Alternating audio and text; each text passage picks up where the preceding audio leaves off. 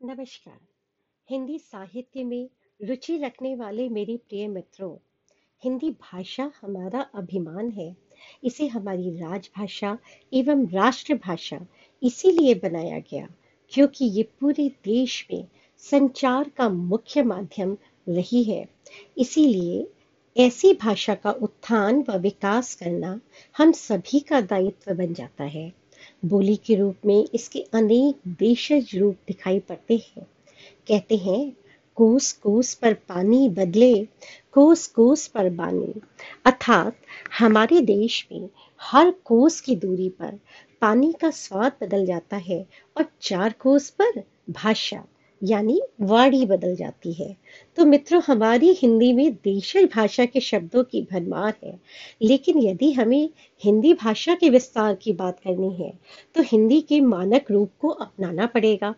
छात्र के रूप में जब हम हिंदी भाषा को पढ़ते, पढ़ाते हैं तो जो भी पाठ आप पढ़ें, उसमें प्रमुख रूप से कुछ बिंदुओं का ध्यान ज़रूर रखें। जैसे आपने एक कहानी पढ़ी होगी दुख का अधिकार। कहानी लिखी है यशपाल जी ने। एक पाठक के रूप में आप कहानी का आनंद अवश्य उठाएँ, जैसा कि सभी सामान्य पाठक करते हैं। लेकिन साहित्य के विद्यार्थी के रूप में आपको अपना कुछ अतिरिक्त प्रयास करना होगा।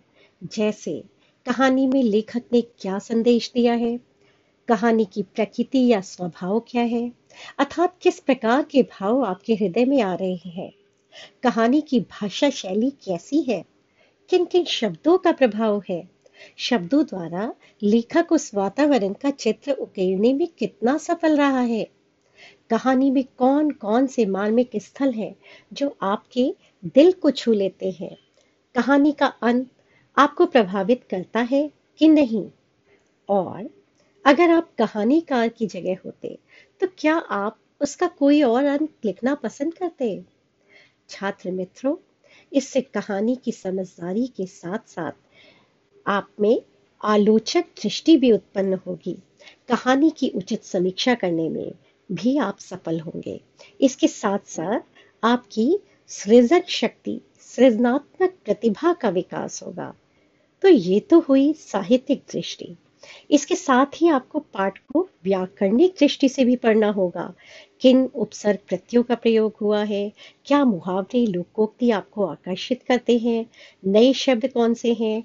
उनका वर्ण विच्छेद, विलोम, पर्यायवाची, श्रुति संभिन्नार्थक शब्द, अनेकार्थक शब्द क्या क्या है? क्या आप उसको पहचान पा रहे हैं? क्या आप उनको कर पा रहे हैं? इन सब पर चर्चा कीजिए।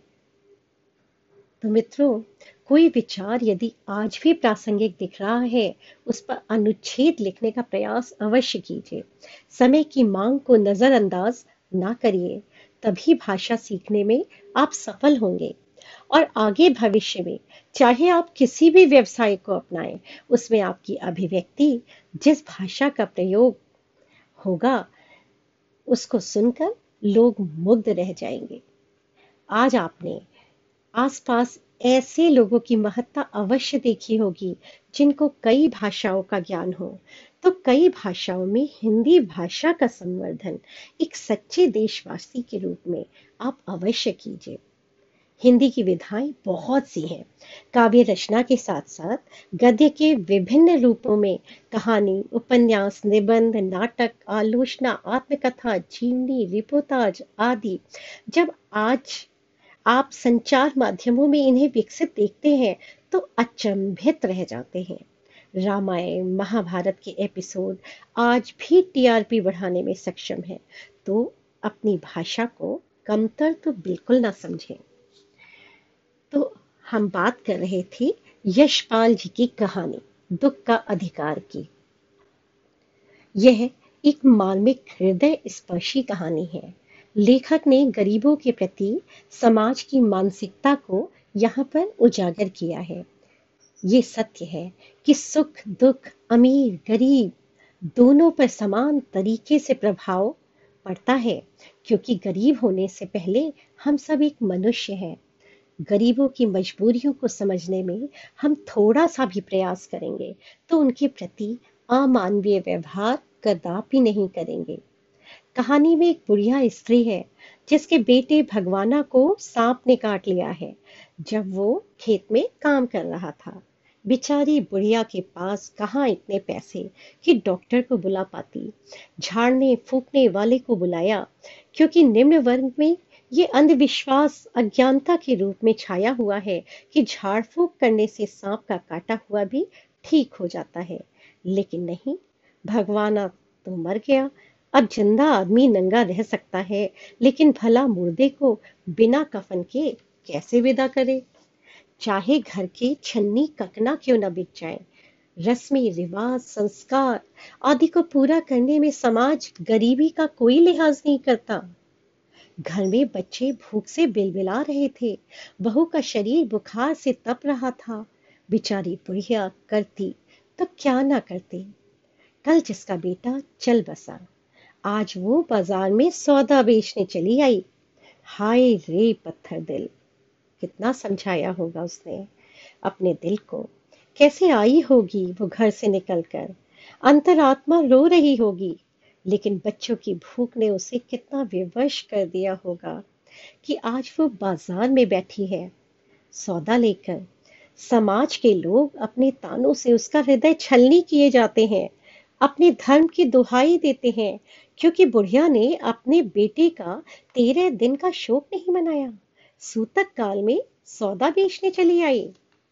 कैसी विडंबना है कि एक संभ्रांत स्त्री जब पुत्र शोक में थी तो ढाई मास तक बिस्तर से न उतरी थी।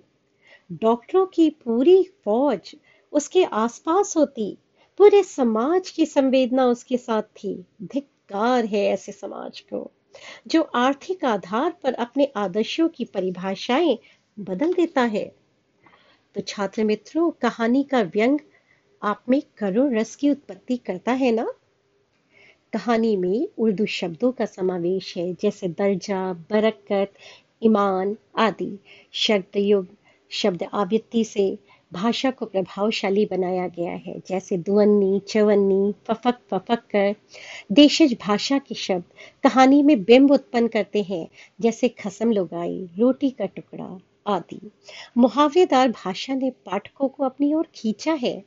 कुछ शब्द नए हैं, आपने सीखे होंगे, जैसे कछियारी। ये एक देशज शब्द है। खेतों में सब्ज़ी व बेल के फल बोना। सूतक तत्सम शब्द है। मृत्यु के कारण तेरह दिन की अशुद्धि, अनुभूति, संवेदना और इसका पर्यायवाची है एहसास, सूझबूझ, देखने, समझने की शक्ति। ये स्त्रीलिंग शब्द है और संज्ञा है। बरकत, लाभ, उर्दू शब्द है, जिसका अर्थ है मुनाफा, और ये अरबी भाषा से आया है। कहानी के माध्यम से आप शहरी व ग्रामीण जीवन के अंतर को स्पष्ट कर सकते हैं, उस पर चर्चा कर सकते हैं। आप अपने विचारों को लिख सकते हैं।